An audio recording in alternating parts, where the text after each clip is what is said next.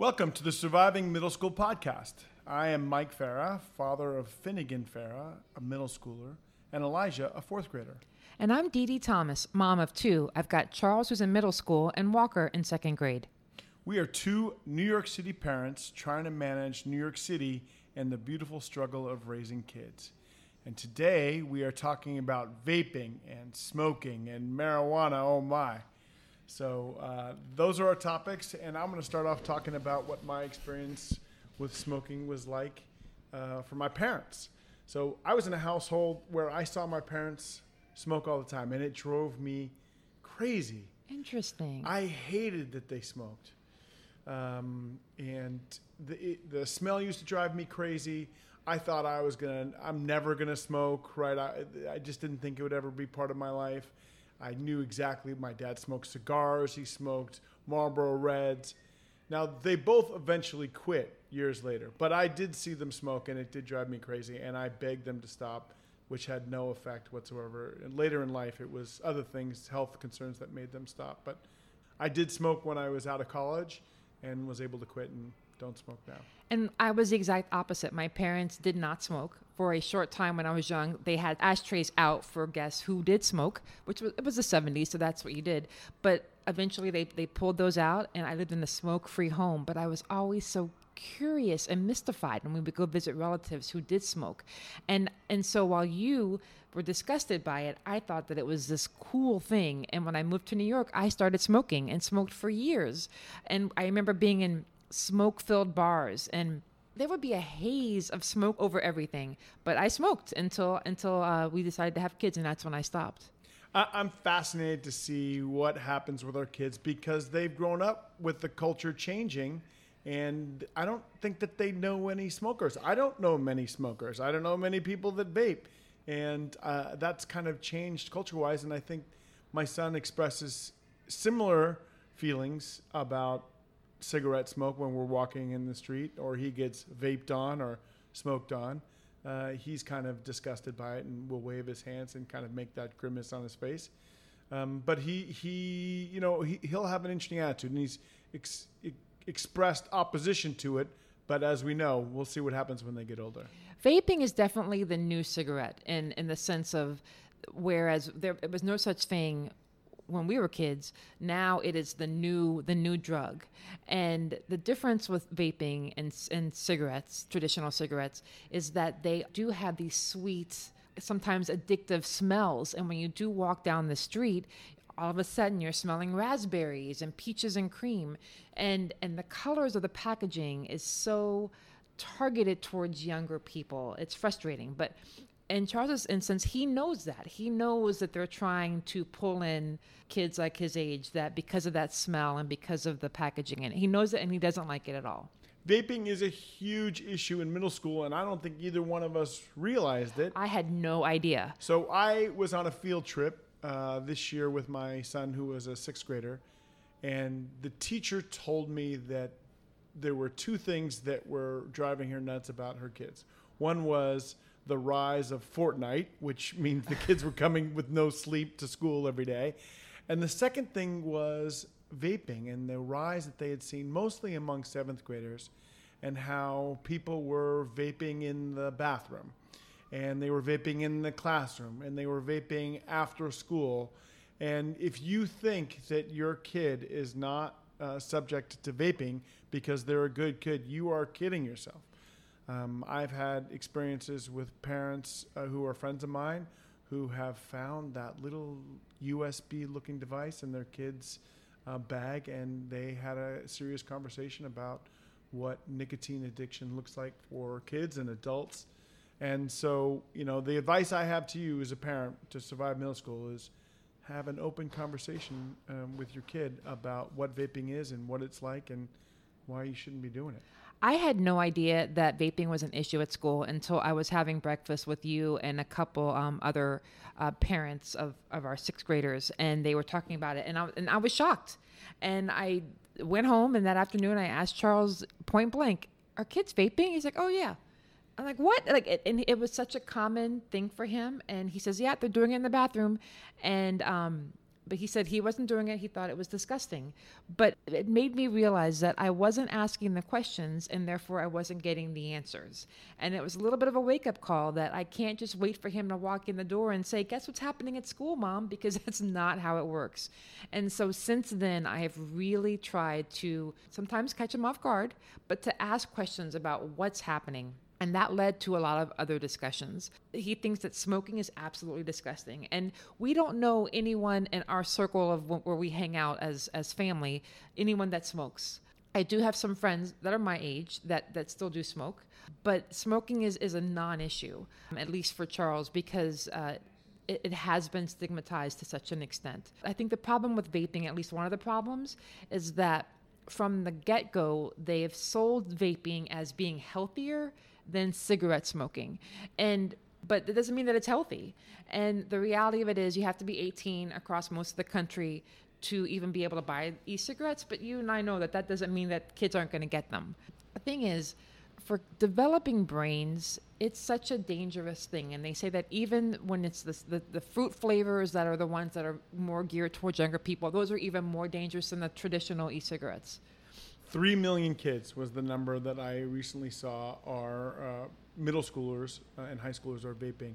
And it, it, just reminds me over and over again one of the other things you have to monitor uh, is their exposure to older kids. Oftentimes, yep. this is know who their friends are, know who they're hanging out with, because a lot of this stuff will come passed down uh, from the older generation. When I mean older, I mean 15, 16 down to the 12s who will pass it down to uh, uh, younger kids even still. And it's know who their friends are, but also know who their friends' brothers and sisters are. Yeah, isn't and, that true? Yeah, and you know Charles doesn't have that much exposure to older kids except for when he was um, playing with the football team and when he was playing on the baseball team. There were seventh graders um, and eighth graders at practice that he interacted with. The good thing is that when you're talking about the sports teams, they're they're less likely to indulge in those things because they're going to be a little bit more focused on their health. But you know, it's in instances like that when he's going to be exposed to older kids. Yeah, that's true. And once I told Finn that this would, could affect his athletic abilities, that affected him the same way smoking would. But again, just have an honest, honest conversation with your kids and you'll be better prepared for it. Monitor the behavior. But this leads us into the next conversation, right? Because nicotine's not the only thing you can vape. you could you could put a you know now you can buy devices that will have uh, cannabis oil in it, and the culture that we are surrounded by is rapidly changing, yeah. both in California and New York regarding cannabis. And so, how are we going to change uh, our the conversation with our kids, or have the conversation with our kids? when we don't really know what where society is going just yet. It's so new. Uh, I, have seen the culture change with my friends in California, with um, edibles at the table, uh, less alcohol being consumed at parties, and more uh, marijuana edibles being available. So, have the edibles been at the table with kids present? How do they handle that? No, I do know of parties where edibles are present with kids. That is not a good situation. Obviously, you don't want to have a, a, a visit from Child Protective Services if your kid takes a couple of brownies. But most of the situations were adult-only parties. Okay. Um, but I think that you know I've seen more parents consume edibles with their kids in the house around their kids. Now the kids didn't know; uh, they probably thought mom was acting a little goofy here or there. But um, I don't think that the consumption of marijuana has happened a lot. But I do have two interesting stories about parents where one story where a parent was monitoring their son's texts and found out that they had taken some of the parents' stash and was selling it at school. And so that was an interesting realization for the parents that their son was uh, stealing marijuana from them and selling it at school. And the second was a, a young kid who took a picture of himself getting stoned and texted it to a, another friend of theirs. You know, both of these kids are good kids, and they were both in situations where they felt like they needed to text this information. And you and I have had conversations that anything out on social media or anything else, it exists forever, and you uh, you want to do it. But the parents both found out by text. So I would encourage people to continue to monitor their children's wow. texts And if you want to know if your kids, you know, consuming these products, then you need to keep your eye on them. The thing about the pot at school is that had they been caught, that would have been such a different scenario in terms of how it ended because it's illegal. It's illegal to have to have those drugs. So to not have that conversation and to have those drugs in the house is is just asking for trouble. Yeah. It, the other conversation we've had about drugs with kids is they've seen it on the streets. Yeah. And so I can't really have the same conversation with my kids that my parents had with me in some ways. Meaning, um, I think Finn seeing the construction worker uh, finish work and smoke a joint in the street, he knows the uh, construction worker is not going to die, right? He knows that that is the, the way we use the language of the war on drugs uh, with our kids is probably not going to work because they know the smell now and they see it on the streets and they, you know, um, so it. Did, I'm not saying it worked with me that much, but it's it's going to be a different conversation than we had before. It I mean, there's billboards in California advertising marijuana use or advertising spaces where they can buy marijuana. So it is really going to change, and I think, like I said, New York is on the way. It is, and and Charles, he's less curious about smoking pot or cannabis, but he sees the weed truck all over the city, and so he keeps, you know, he's asked how if it's illegal, how can they sell it in a truck? And so. I've, I've had discussions with him about oil and how it's the it's the the essence that they're selling, um, so that it's the flavor and not the actual potent part of the drug. But it's just it's it's got his mind turning about like what is it that I'm missing. So one of the other questions I ask about, at least with marijuana use, is: Do you think Charles will be subject to peer pressure, or do you think he will be strong enough to resist peer pressure? I go back and forth on this. I, I do think that the more he knows where we stand on things, the better. I think if we can kind of circumvent and, and, and address issues before they become part of the experience at school or, or on the playground, it's, it's, it's better for all of us. But I do think that if, if, if you know, a kid came to him and said, here, sniff this, without really knowing what it is, like he might be, he might be tempted to without knowing that, that it's dangerous, especially if it comes from a friend of his. Um, and I think that that's on me to make sure that he knows that that sniffing glue is not a good thing. But listen, when you hear about the challenges, like they had the the cayenne pepper challenge and all these Cinnamon things, challenge, the cinnamon challenge, Right? and, and they see these things on YouTube, on of YouTube. course. Yeah. And and so would I have ever thought that I needed to tell him that swallowing a, a, a bunch of cinnamon would be dangerous?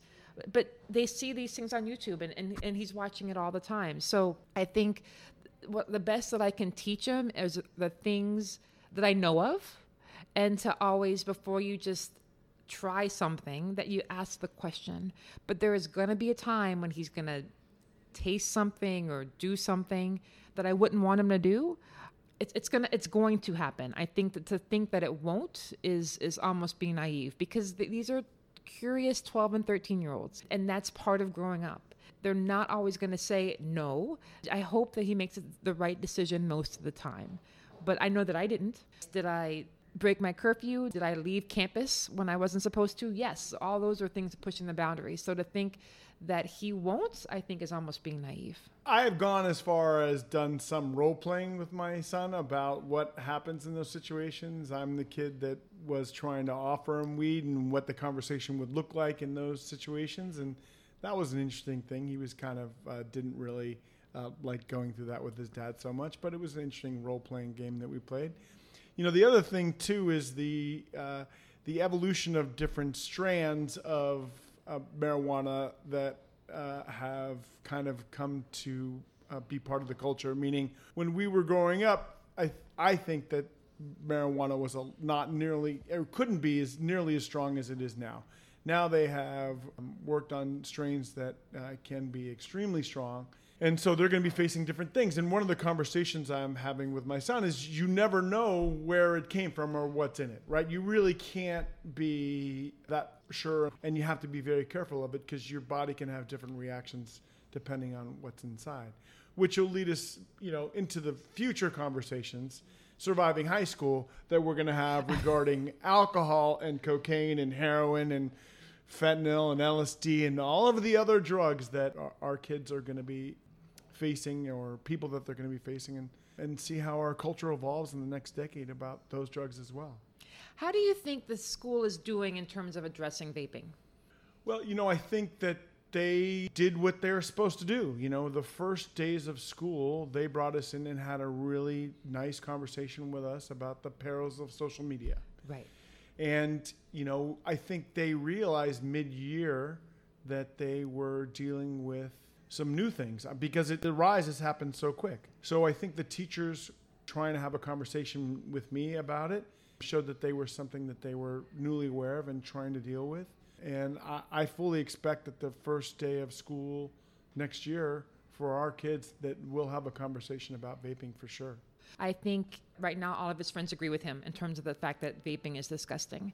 But it just takes one child to to feel differently or to introduce something into the mix, which might have them thinking about it. So I would say just stay aware and, and, and continue to have the conversation with your kid about it. Yeah, they're very aware of the kids, both in their grade and sixth grade, and how that is changed in seventh grade. So again, have those conversations with your kids. Find out who the kids are that are doing it. Have an open, honest conversation with them about it, and uh, continue to monitor their behavior.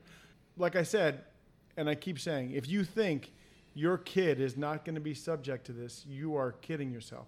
If you have a sixth grader or a seventh grader your kids are going to be facing this for sure. So you can either have a conversation with them or not have a conversation with them at your own peril Yeah. and see how it goes. And one bit of takeaway that I would say is besides knowing your child's friends, try and get to know their parents because they may be vaping and it's perfectly legal. But if they go over to their friend's house and then it's a common occurrence and they're they're seeing it in an environment you're not aware of, so just get an idea of their their children and also their children's parents so that you know what's happening in their house. Whether it, and that goes with everything. Like you want to know if they're smoking pot because even if it's legal in the state that you're in just to have a sense of awareness of what your child is getting into when they go over to their house is a good idea. That's really, really, really good Yeah. advice. And I also think, you know, Mike, hearing that you were having that conversation with your teacher, I, I would suggest that everyone listening here talk to your teachers, ask them what's happening in the school because they know. And if your kids aren't telling you, the teachers can really be a good resource of things that you wouldn't otherwise be aware of. Um, and they may not know what's happening with your child, but they'll know what's happening overall in the school, in the bathrooms, what's happening in the principal's office. So definitely use those teachers as a resource for yourself. Yeah, vaping, you know, it's so much harder to find on your kids because of the smell is kind of disappears. There were stories from the teachers about kids vaping in the classroom, uh, in the classroom. Which like, it, I, I think there's part of it is they're just trying to be as cool as they possibly can by doing something that's forbidden inside the classroom. And it's also very easy to conceal. If the teacher's back is is is to them as they're writing on the chalkboard, and it's really a puff of smoke and a, and a nice smell for about 10 seconds. So I can see how easy it would be to try and get away with it, but it's it still blows my mind that that would be happening in the classroom. Yeah, massive increases nationwide among middle schoolers and high schoolers vaping. So just be aware of it. This is something that your kids are going to be facing. Again, honest conversations with your teachers and with your kids. So that's it for today. We hope you enjoyed listening. Let's keep the conversation going. Send us your questions to survivingmiddleschoolpod at gmail.com or visit us at survivingmiddleschoolpod.com. And be sure to check back with us next week or subscribe for our latest installment of Surviving Middle School. See you later.